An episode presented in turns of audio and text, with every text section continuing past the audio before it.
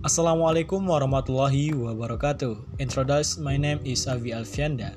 My ID number 2000754.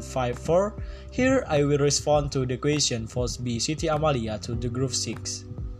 Actually, the main components of citizenship education are civic knowledge, civic skill, and civic disposition.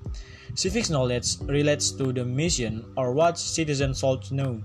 Civic skill are what skill a citizen should have that includes intellectual skills and participant participation skill. Civic disposition relates to the private and public character of citizen who needs to be nurtured and improved in a constitutional democracy.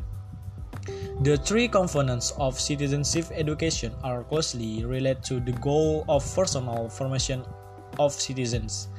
Citizens who have knowledge and attitude of citizen will become civic confidence citizens. Citizens who have civic knowledge and skill will become civic competence.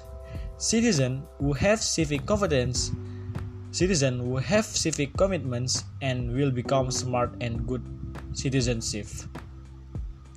Then the credibility of good and intelligent citizen is first actively participate in advancing the nation and the country through improving the quality of performance based on their respective fields.